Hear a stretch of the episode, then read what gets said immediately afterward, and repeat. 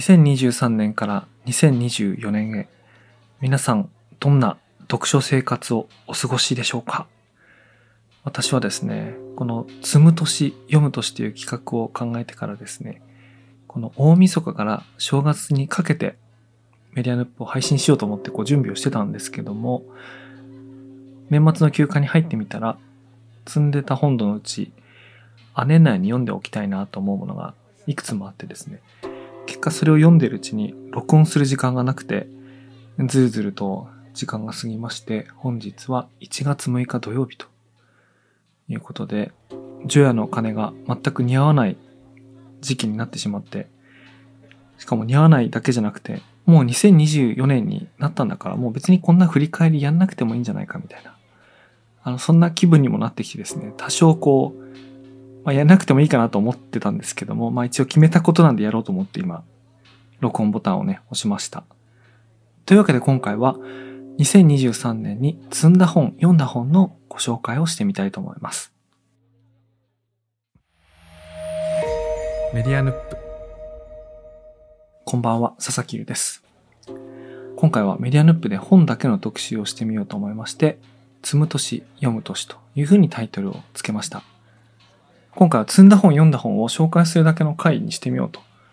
思ったんですけども、そう思ってね、調べてみました。でね、なかなか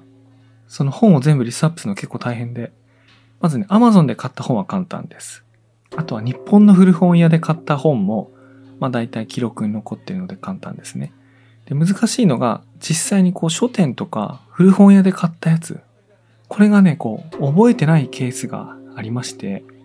本棚を眺めながら、あ、これ今年買ったなとか思いながらリストアップしていくんですけども、なんとかリストアップし逃しが多分ね、あると思うんですけど、まあその辺は大体でいいかなという感じでリストアップをしました。で、その上で何種類だろうな、これ。えっ、ー、とね、いくつかのジャンルに分けました。まずフィクションの中でも、まあ、小説。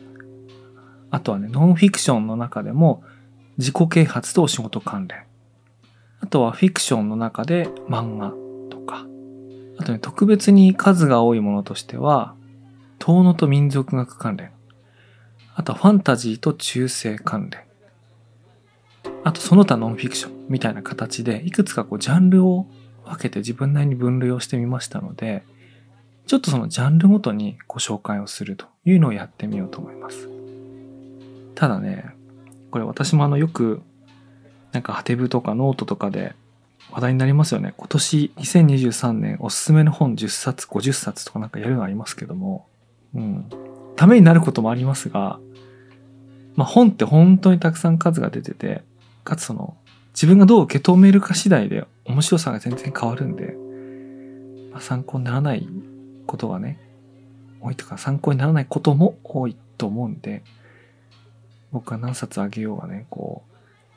自己満足の域を出ないんじゃないかみたいなこともあるわけですけども、まあね、とりあえずね、やってみます。今まであんま読んだ本の紹介とか、あんまそういう感じになっちゃうの嫌であんまやんなかったんですけども、とりあえず一回やってみると。で、今回紹介する本が大体100冊ぐらいあります。100冊っていうのは例年に比べると少ないですね。半分から70%ぐらいというか75%ぐらいというか、いつも150とか200ぐらいは積んだり読んだり買ったりしてるんで、ちょっとね、少なかったですね。これはなんかあれですね。多分私がいろいろ今年作ったりとかしてて、時間がなかったんでしょうね。まあなかったんでしょうが、まあそんな中でも楽しんだ本というのをご紹介したいと思います。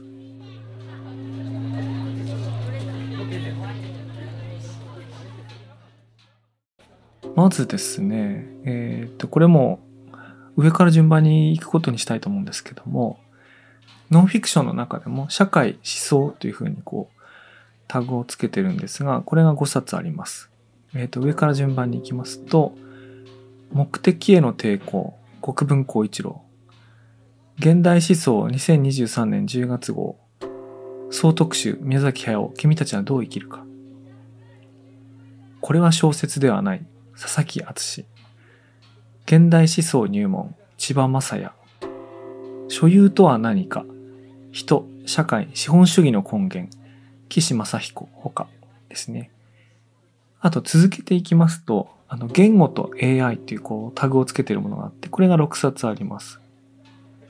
言語はこうして生まれる即興する脳とジェスチャーゲーム。モーテン H. クリスチャンセン。日本語の発音はどう変わってきたか。テフテフから蝶々へ音声詩の旅。これは釘抜き徹さんですかね。で次、言語の本質。言葉はどう生まれ進化したか。今井睦美、秋田義美さん。温かいテクノロジー、AI の見え方が変わる、人類のこれからが知れる22世紀への知的冒険、林要。大規模言語モデルは新たな知能か、チャット GPT が変えた世界、岡野原大輔さん。その仕事、AI エージェントがやっておきました。チャット GPT の次に来る自律型 AI 革命、西見公弘。ですね。このあたり。まあ、こうやって見ると、あの、言語と AI 周り、あの、話題になった割にはそんな数読んでないなっていう気がするんですけども、この中で特に面白かったなと思って印つけてあるのはですね、国分光一郎さんの目的への抵抗。これは、あの、ベストセラーになったと言ってもいいと思うんですけども、暇と退屈の倫理学の精神的続編、あるいはその続編のための準備みたいな位置づけの本で、えっ、ー、と、これあの、新潮新書から出てるので、短くて読みやすい、あの、講演録みたいな内容なんですよね。だから次の、まあその、論の展開のための準備みたいなね、ふうに宣言されてある本なんですけども、まずタイトルがいいですよね。目的への抵抗。これ、どっかメディアナップでもね、一年通じてどっかで喋った気がするんですけども、会社とか組織の中でビジョンミッションバリューとかね、ゴール設定、目標設定みたいなものにこう追い立てられている人にとってはですね、目的への抵抗という言葉自体にすごい魅力があるんじゃないかと思うんですけども、なんか僕自身もなんかすごくあの、ヒントになるようなエピソードがね、たくさんある本でした。だからその分ね、まとまりは書いてるんですけども、つまみ食いして面白いっていうか、あれこれ自分に置き換えるとどういうことなんだろうっていうふうにね、考えやすい本で、これはね、面白かったですね。あとは、これは小説ではない。これ、ね、確かね、読むきっかけになったのは、あの、フィールドレコーディング入門からのきっかけで、あの、フィールドレコーディング入門の中での定談に出演していた佐々木敦さんが、その、これは小説ではないに関連する話をしてたんだったか、引用して、なんか誰、何か誰かが語ってたんだか、したやつなんですけども、これはこう、いろんなものを否定しながら、じゃあ本当に小説って何なんだろうみたいなものを外堀を埋めることでこう掘り下げていくみたいなもので、で、実際この佐々木さんがあの、この後実際小説を実作するわけなんですけど、まあその前の直前の作品みたいなやつなんですけどもね。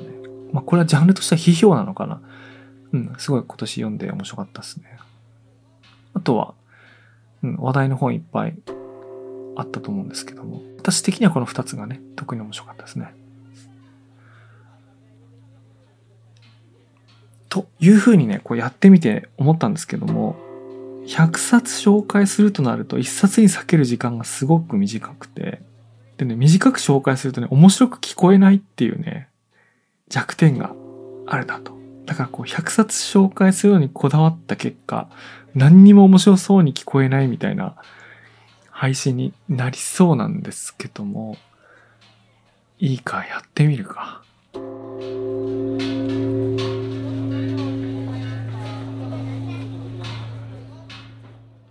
次は、えっ、ー、と、ジャンルとしてはね、結構数が多いんですけれども、ファンタジーと中世というやつで、これはね、えっ、ー、と、毎年毎年こんなに読んでるわけじゃないんですけども、なんか今年特に気になっていっぱい読みましたね。こんなにつってもまあ14冊ぐらいのものなんですけども、えっ、ー、と、ちょっとご紹介しますと、中世実在職業解説本13世紀のハローワークグレゴリウス山田中世ヨーロッパ勇者の日常生活。日々の冒険からドラゴンとの戦いまで。ケイト・スティーブンソン。アリアンロッド RPG セカンドエディション。TRPG のデザイン。PNN 編集部。中世への旅。騎士と城。中世への旅。都市と庶民。中世への旅、農民戦争と傭兵。以上3冊、ハインリヒ・ブレティヒャ。物語を作る人のための世界観設定ノート。榎本、周。ゲームメカニクス大全。ボードゲームに学ぶ面白さの仕掛け。ジェフリー・エンゲルシュタイン。創作者のためのドイツ語ネーミング辞典。ドイツの伝説から人名文化まで。信井太一。国産 RPG クロニクル。ゲームはどう物語を描いてきたのか。渡辺則明。第四の大陸。人類と世界地図の2000年史。トビー・レスター。海賊たちは黄金を目指す。西から見る海賊たちのリアルな生活、後悔、そして戦闘。キース・トムソン。ファイティング・ファンタジー・コレクション40周年記念。スティーブ・ジャクソン編。サラモニスの秘密。安田仁とグループ SNE というわけで14冊だったんですけども、まあ中世とかね、その RPG とかね、なんかファンタジーとかゲームとか。なんかそういうものを気にして読んでいた一年だったと思うんですけども、特に今年っていうか2023年話題になったものといえばですね、この中世への旅。これあの、書店があの独自でこう買い取りを決定して増刷が決められて、で、それが大変売れたということで、出版、書店業界なんかで特に話題になった本だったんですけども、私も、あの、ご多分に漏れず、あの、ハマりまして。あ、これね、読んだことなかったんですけども、この本を参考にして作られたゲームとか本とかっていうのを、まあ、間接的に多分読んでたんでしょうね。あの、すごくね、面白かったです。これは中世、ドイツを中心とした14、5世紀、14、5、6ぐらいの、の民族学みたいなね、やつなんですけど、うん、なんかめちゃくちゃ面白くて、でその後出た都市と庶民、農民戦争と傭兵みたいな第2作、第3作みたいなものも全部買って読みました。で、それに、それによってかな、拍車がかかって、あの、今年いっぱい読んだっつうのが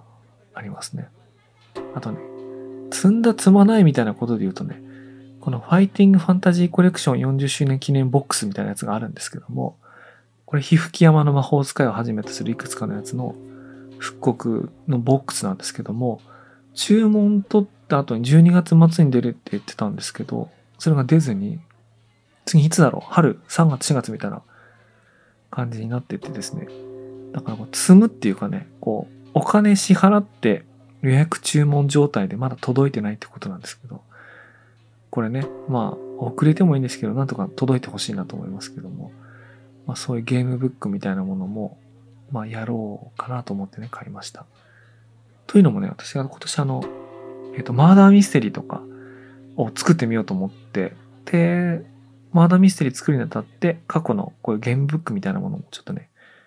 やり直してみようと思ってね、買ってるやつですね。あと、その他話題になったんで言うと、あの、海賊たちは黄金を目指す。これはね、実際の海賊が残した日記から、えっ、ー、と、その当時の事実を検証して、海賊たちがどうやって暮らしてたのかっていうのを、まあ、掘り起こした歴史、民族みたいなやつなんですけど、これがね、複数の海賊船からこうサルベージした日記から取り出した事実を、あのフィクションっていうかね、ノンフィクションではあると思うんですけど、フィクション風に、物語風に再構築してあるんですごく読みやすくて、あ、海賊って本当にこういう暮らししてたんだとこうね、へえと思うような本なんだよね。これ結構話題になってたんで、ね、おすすめですね。いや、おすすめなんですけども、これ、あの、ちなみに全部おすすめです。ここのコーナー。あの、厳選して買ったんで。ただね、これ、本当あれですね、駆け足でしか紹介できないの、これま、まずいなっていうか、誰も面白くない回になりつつあるんじゃないかと不安ですけども、まあ一応、いきます。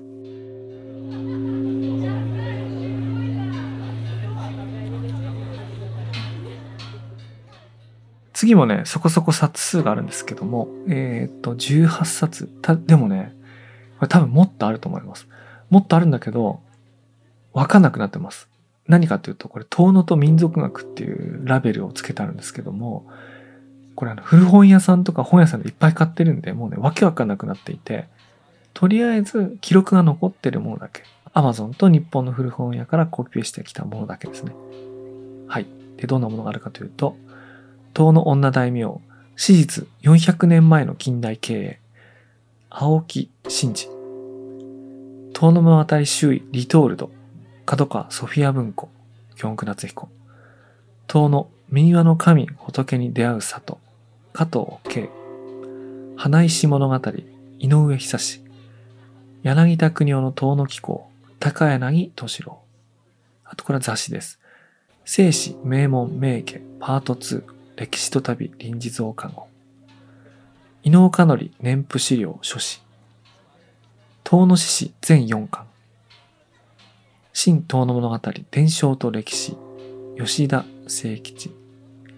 佐々木貴前の昔話。上平根弱物語。石井正美編集。佐々木貴前年譜、鈴木治。民族学とは何か、柳田折口渋沢に学び直す。荒谷直則。ゲゲゲの鬼太郎大解剖。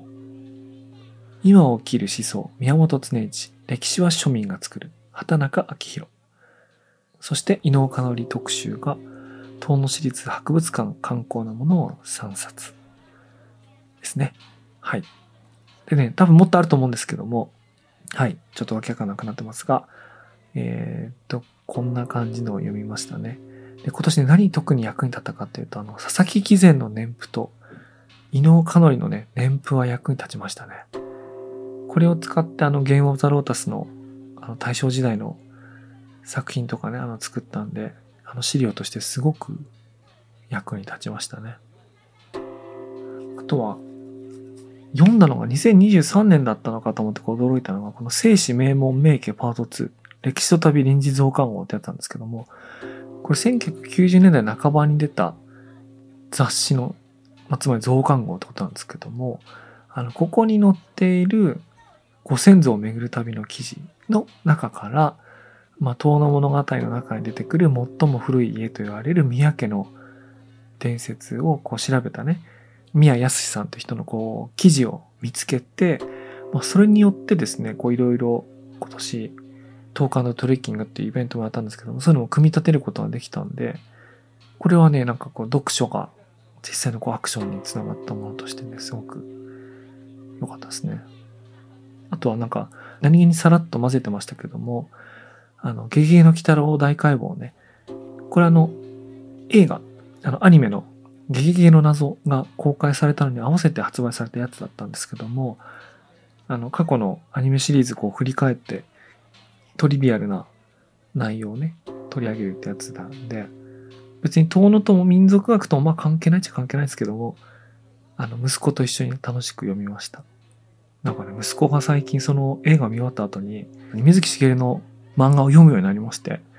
東京の家にはね、あの、妖怪画集とか、その画集は結構あったんですけど、漫画は置いてなかったんですよね。でも、あの、遠野の家に帰った時に、こう、漫画で揃えていたやつがずらっと並んでて、で、それ手に取って、で、一緒に見て、この人、後ろの絵はすごくリアルなのに、キャラクターが漫画みたいで面白いって感じてて、あ、これ見事に水木しげるの特徴を捉えてる、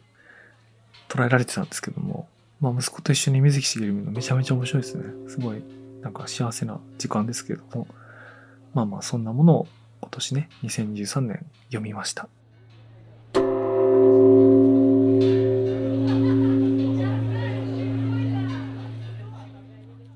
で、次はね、フィクションです。ここは小説と児童書と詩と絵コンテなんかが混ざってるんですけども、数がそこそこあるかな。27。ちょっとね、ずらっといきます。存在のすべてを塩田武史、大絵画展、望月良子、すべての美しい馬、コーマック・マッカーシー、世界で一番好き通った物語、杉井光、多重人格探偵サイコ、試作品神話、大塚英志、オーグメンテッドスカイ、藤井太洋、解体屋外伝、伊藤聖光、馴染み知らずの物語、滝沢カレン、天竺熱風録、田中芳樹、スカーレット・ソード、山本一郎、黒牢城、米澤穂信、コウモリかツバメか、西村健太。ヌエの石踏み、京極夏彦。街とその不確かな壁、村上春樹。エルフランドの女王、魔法使いの弟子、魔法の国の旅人、ペガーナの神々、男性に幻想小説集。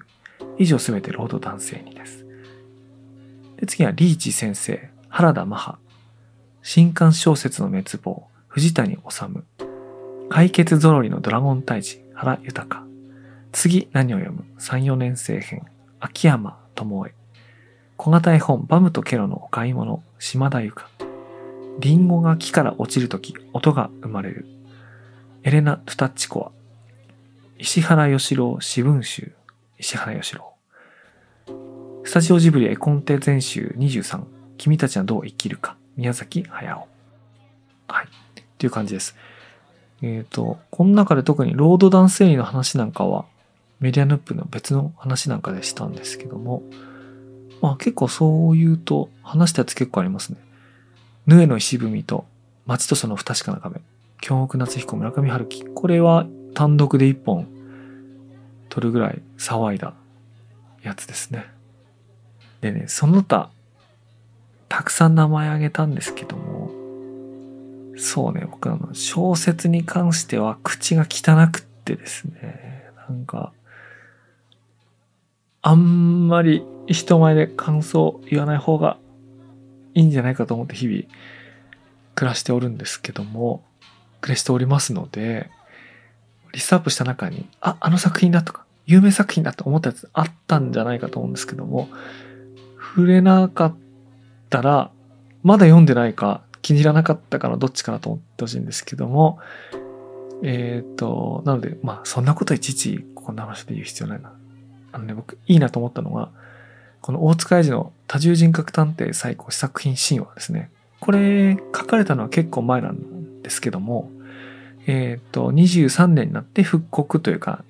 出版されたものなんですね。私思いますに、大塚英治ほど過小評価されてる小説家はいないと思いますね。すんごい面白いです。もうなんか、待って、文体がいい、好き、うん、好きというかね、なんて言うんだろうな。読んだことある人に言うと、なんだろうな、これ、舞城大太郎と大江健三郎を合わせたようなね、感じ、つんですかね。あ、私はそういうふうに読めるんですけども、すごい好きですね。あと、なんと言ってもね、今年はね、藤谷治さんの新刊小説の滅亡ですね。これあの、編集者の中本明夫さんが編集というかね、出版されたやつで、その新刊小説を出版するのを日本の、まあ、主な出版社がこうやめましたというね、とフェイクドキュメンタリー風の小説なんですけども、なんかね、結構真に迫ったものがありまして、読んでるうちに、あれもう本当に新刊小説ってもう出版するとこなくなっちゃうんじゃないの？みたいな風にね、あの、思っちゃうようなリアリティがあるんですけども、結果ね、読んでいくと、それでもなお残るもの、それでもなお小説って何なんだろうってこう、いろんなものを控除していった結果、残るものみたいなものの中にちょっとね、希望を感じさせるものがあって、あ、なんか、いや、面白い、やったろうじゃないかみたいな、そういう気分になるようなね、本でね、今年読んだ小説の中で僕一番面白かったと言ってもいいような内容でしたね、これ。あの、ぜひお勧めしたいなと思います。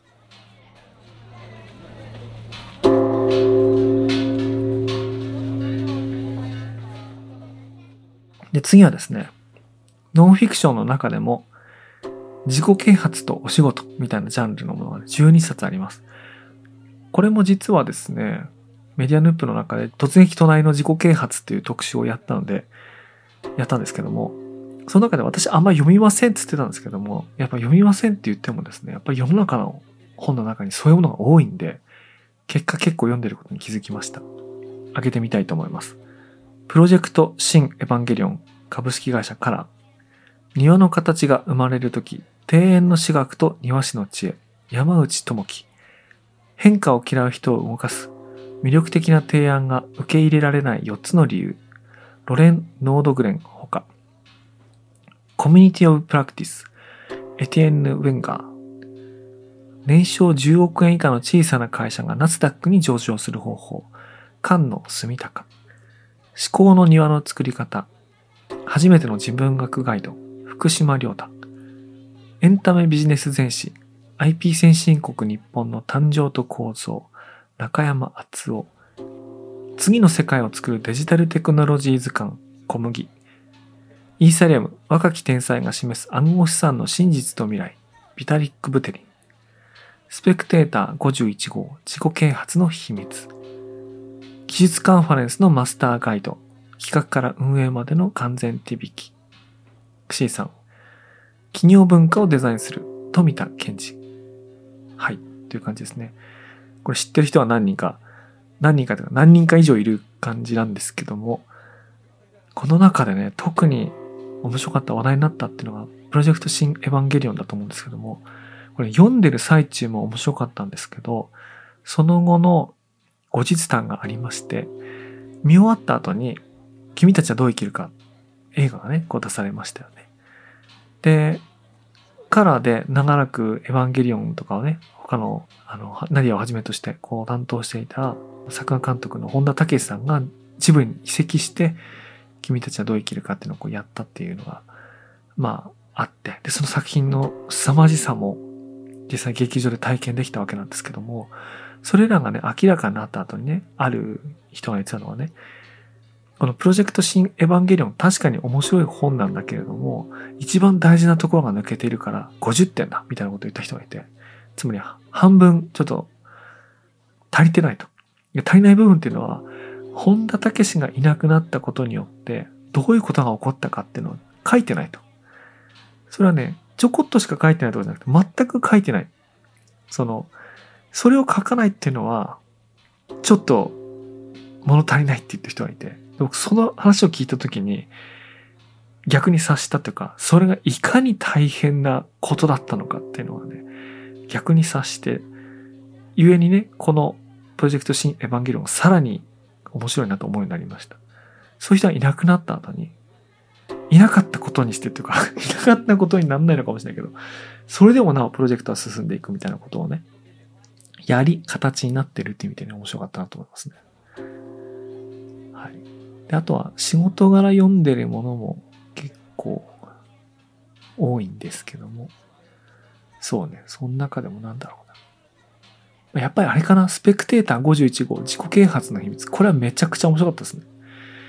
あ、自己啓発って何なんだろうってこう突き放して考える機会がなかった中で、そこの源流がどこにあるかっていうのをこう、はっきり示すっていうかね。面白かったですね。これ、これね、みんな各家庭にあった方がいいんじゃないかと思うような本ですね。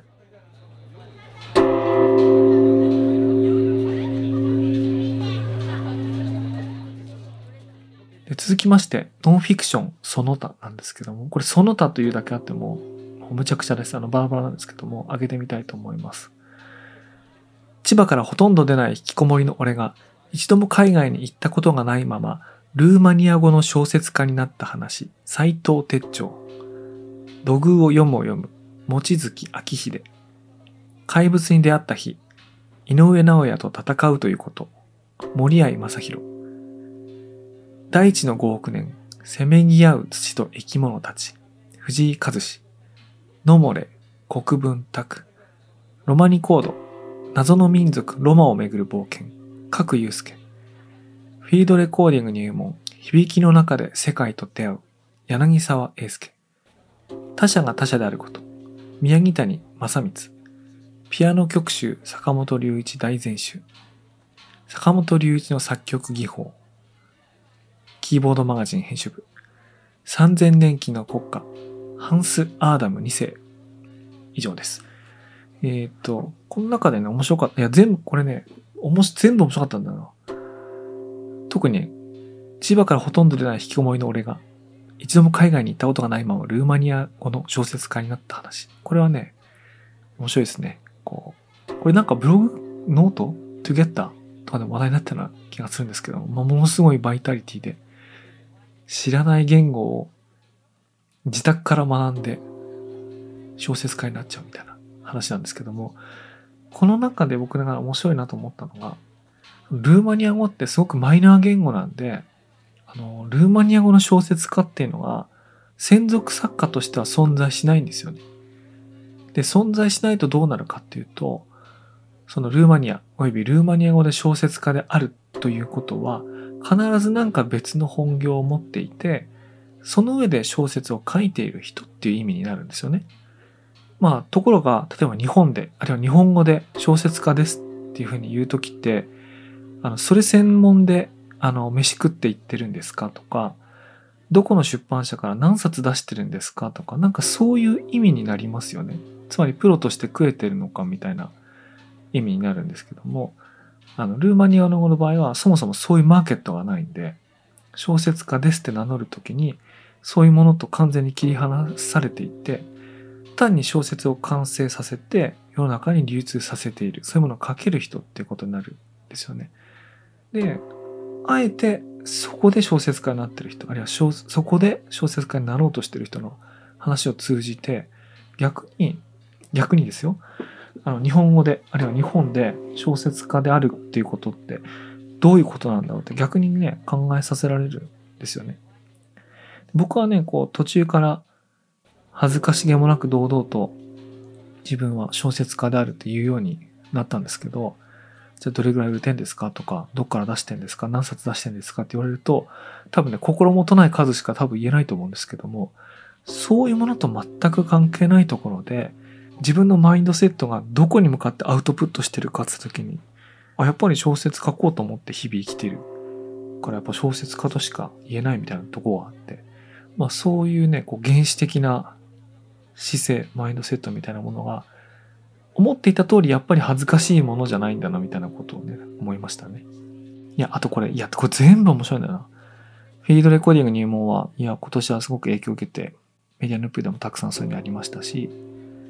あと、他者が他者であること。この宮城谷さんのエッセイなんですけども、この中で出てくる言葉が気に入ってね、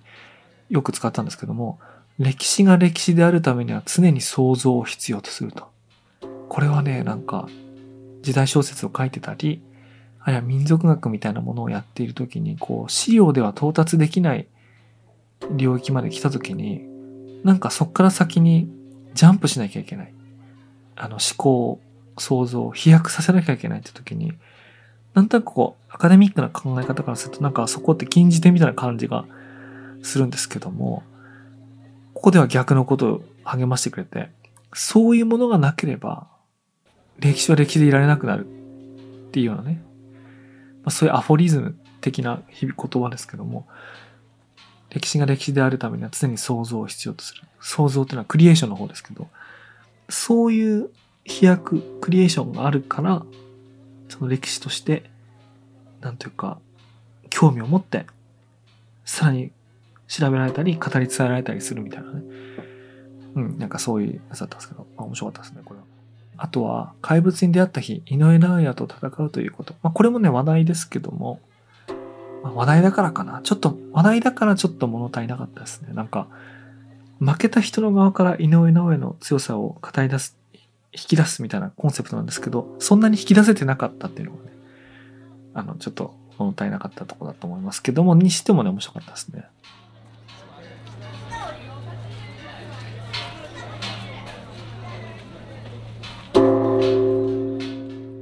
最後がフィクションで、その中の漫画ですね。漫画ほとんど読まないんですけども、読まないと言ったなりにあげれば何個かあると。あげれば何個かありました。ダンジョン飯12、13、14巻、クイ良子。ブルージャイアントシュプリーム、ブルージャイアントエクスプローラー、石塚真一。インベスター Z、三田則房。北進電機、森美香、大塚英二。ベランダビオトープ、馬場民夫。ニューケキャール社天末期、坂柱、エミリ。まあ、この中で言うと、なんか急になんでインベスター Z 読んでるんだみたいなのがあるんですけども、僕あの、三田紀房さんってあの、岩手県出身の作家であの、黒缶っていうあの野球監督漫画最初にあの、娯楽で読んでいて、これ20年ぐらい前、大学生の時に読んでて面白かったんですけど、まあその後、ドラゴン桜とかあんま読んでなかったんですけど、まあインベスター Z なんか安かったんで、読んでみたんですけども、うん。まあなんか、40を超えて会社経営者になってから読むもんじゃないな、みたいな。あの、もっとあの、18とか19歳の時に読むもんだなという気はしましたが、あの、まあ、あの、楽しみました。あとやっぱね、なんといってもね、ダンジョン飯ですね、今年は。ついに完結、14巻で完結したクイニョコさんのダンジョン飯なんですけども、いやこれはもう名作ですね。もう、なんて言うんだろうな、こう、本当にテーブルトークロールプレイングゲームが好きなんだっていうのが伝わってきて、もうなんか愛しくてしょうがないっていうのが、まあ基本的なアティチュードなんですけども、まあ、そういうものを取り除いても、なお、面白い。でね、な、どう面白いかっていうとね、これなかなか難しい。てか、あの、表面的なのは簡単なんですよね。ダンジョンに潜っていて、そのモンスターを食事して食べるみたいな、ちょっとその奇抜な設定が面白いっていうかね、その奇抜な設定を成立させてる主人公の性格が面白いみたいなことは、まあ、パッと表面的に分かりやすい魅力なんですけどもその表面的な意外な魅力を裏切って実に正統派ファンタジーのルールにのっとってるんですよね。そのドラゴンの設定悪魔の設定とかね。まあ、その辺がこうギャップがあこの人本当に好きなんだ TRPG とかっていうのがね分かって嬉しい。まあちょっと話ループしちゃいましたけど、まあそういうの感じるんですけども僕がね読んでて好感を持ったのがあの連載漫画ってやっぱりこう書きながら何て言うんだろう設定を考えていく書きながら物語を考えていくみたいなことってあると思うんですよね。特にジャンプ系の漫画とかはこう毎週毎週緊張にさらされる中でひねり出してアクロバティックな設定、アクロバティックな物語、アクロバティックなセリフとかでガンガン出てくると思うんですけども、ダンジョン飯は多分初期の状態でかなり整合性のあるシナリオが描かれていて、まあ細部のね、表現はもちろんやりながら変わったり発展するとかあると思うんですけども、その初期の構想がちゃんと、あれ何年連載してんの ?8 年とかやってんのかな ?10 年弱ぐらいやってると思うんですけども、その初期の構想がちゃんと守られて、破綻なくこうちゃんと最後まで行っていて、あの、終わりもね、あの、エピローグが長いんですよね。まあ、一巻丸ごとエピローグと言ってもいいと思うんですけども、そういう余韻も含めてね、すごくよくできていて、で、このよくできてるとやっぱり愛によっていて、で、かつその、クイリョウコさんの他の漫画作品もすごいね、センスオブワンダーみたいなのが発揮されてますけども、そういうのはこう、遺憾なく発揮されたもう大名作になってるなと思ってね、超好きでしたね。あの、今月からアニメが始まってますけども、それも楽しみに見たいと思います。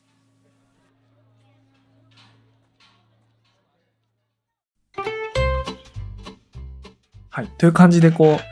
もうなんか不安な走り出して、もう喋り始めて5分10分でもう今日やめたいと思いながら、一応もうやることに決めたんで、一応最後まで、あの、やりました。これあれですね。これぜひね、宮本さんをどうやってでも日程合わせて一緒にやるべきでしたね。一人で喋るべき企画じゃなかったなっていうね。気がしてます。もうなんならね、こう、積んどく紅白歌合戦みたいな、積んどく紅白みたいな、お互いにこう読んだ本を、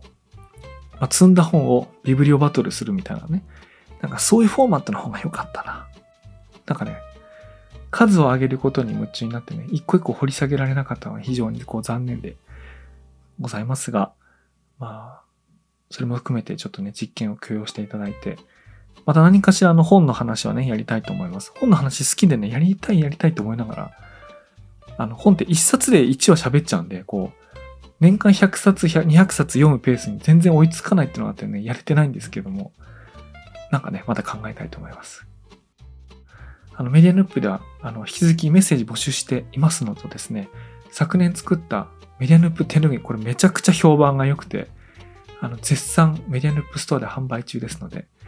あのご興味ある方ぜひ調べてお買い上げいただけますと嬉しいです。それではまた次回お会いしましょう。さようなら。おやすみなさい。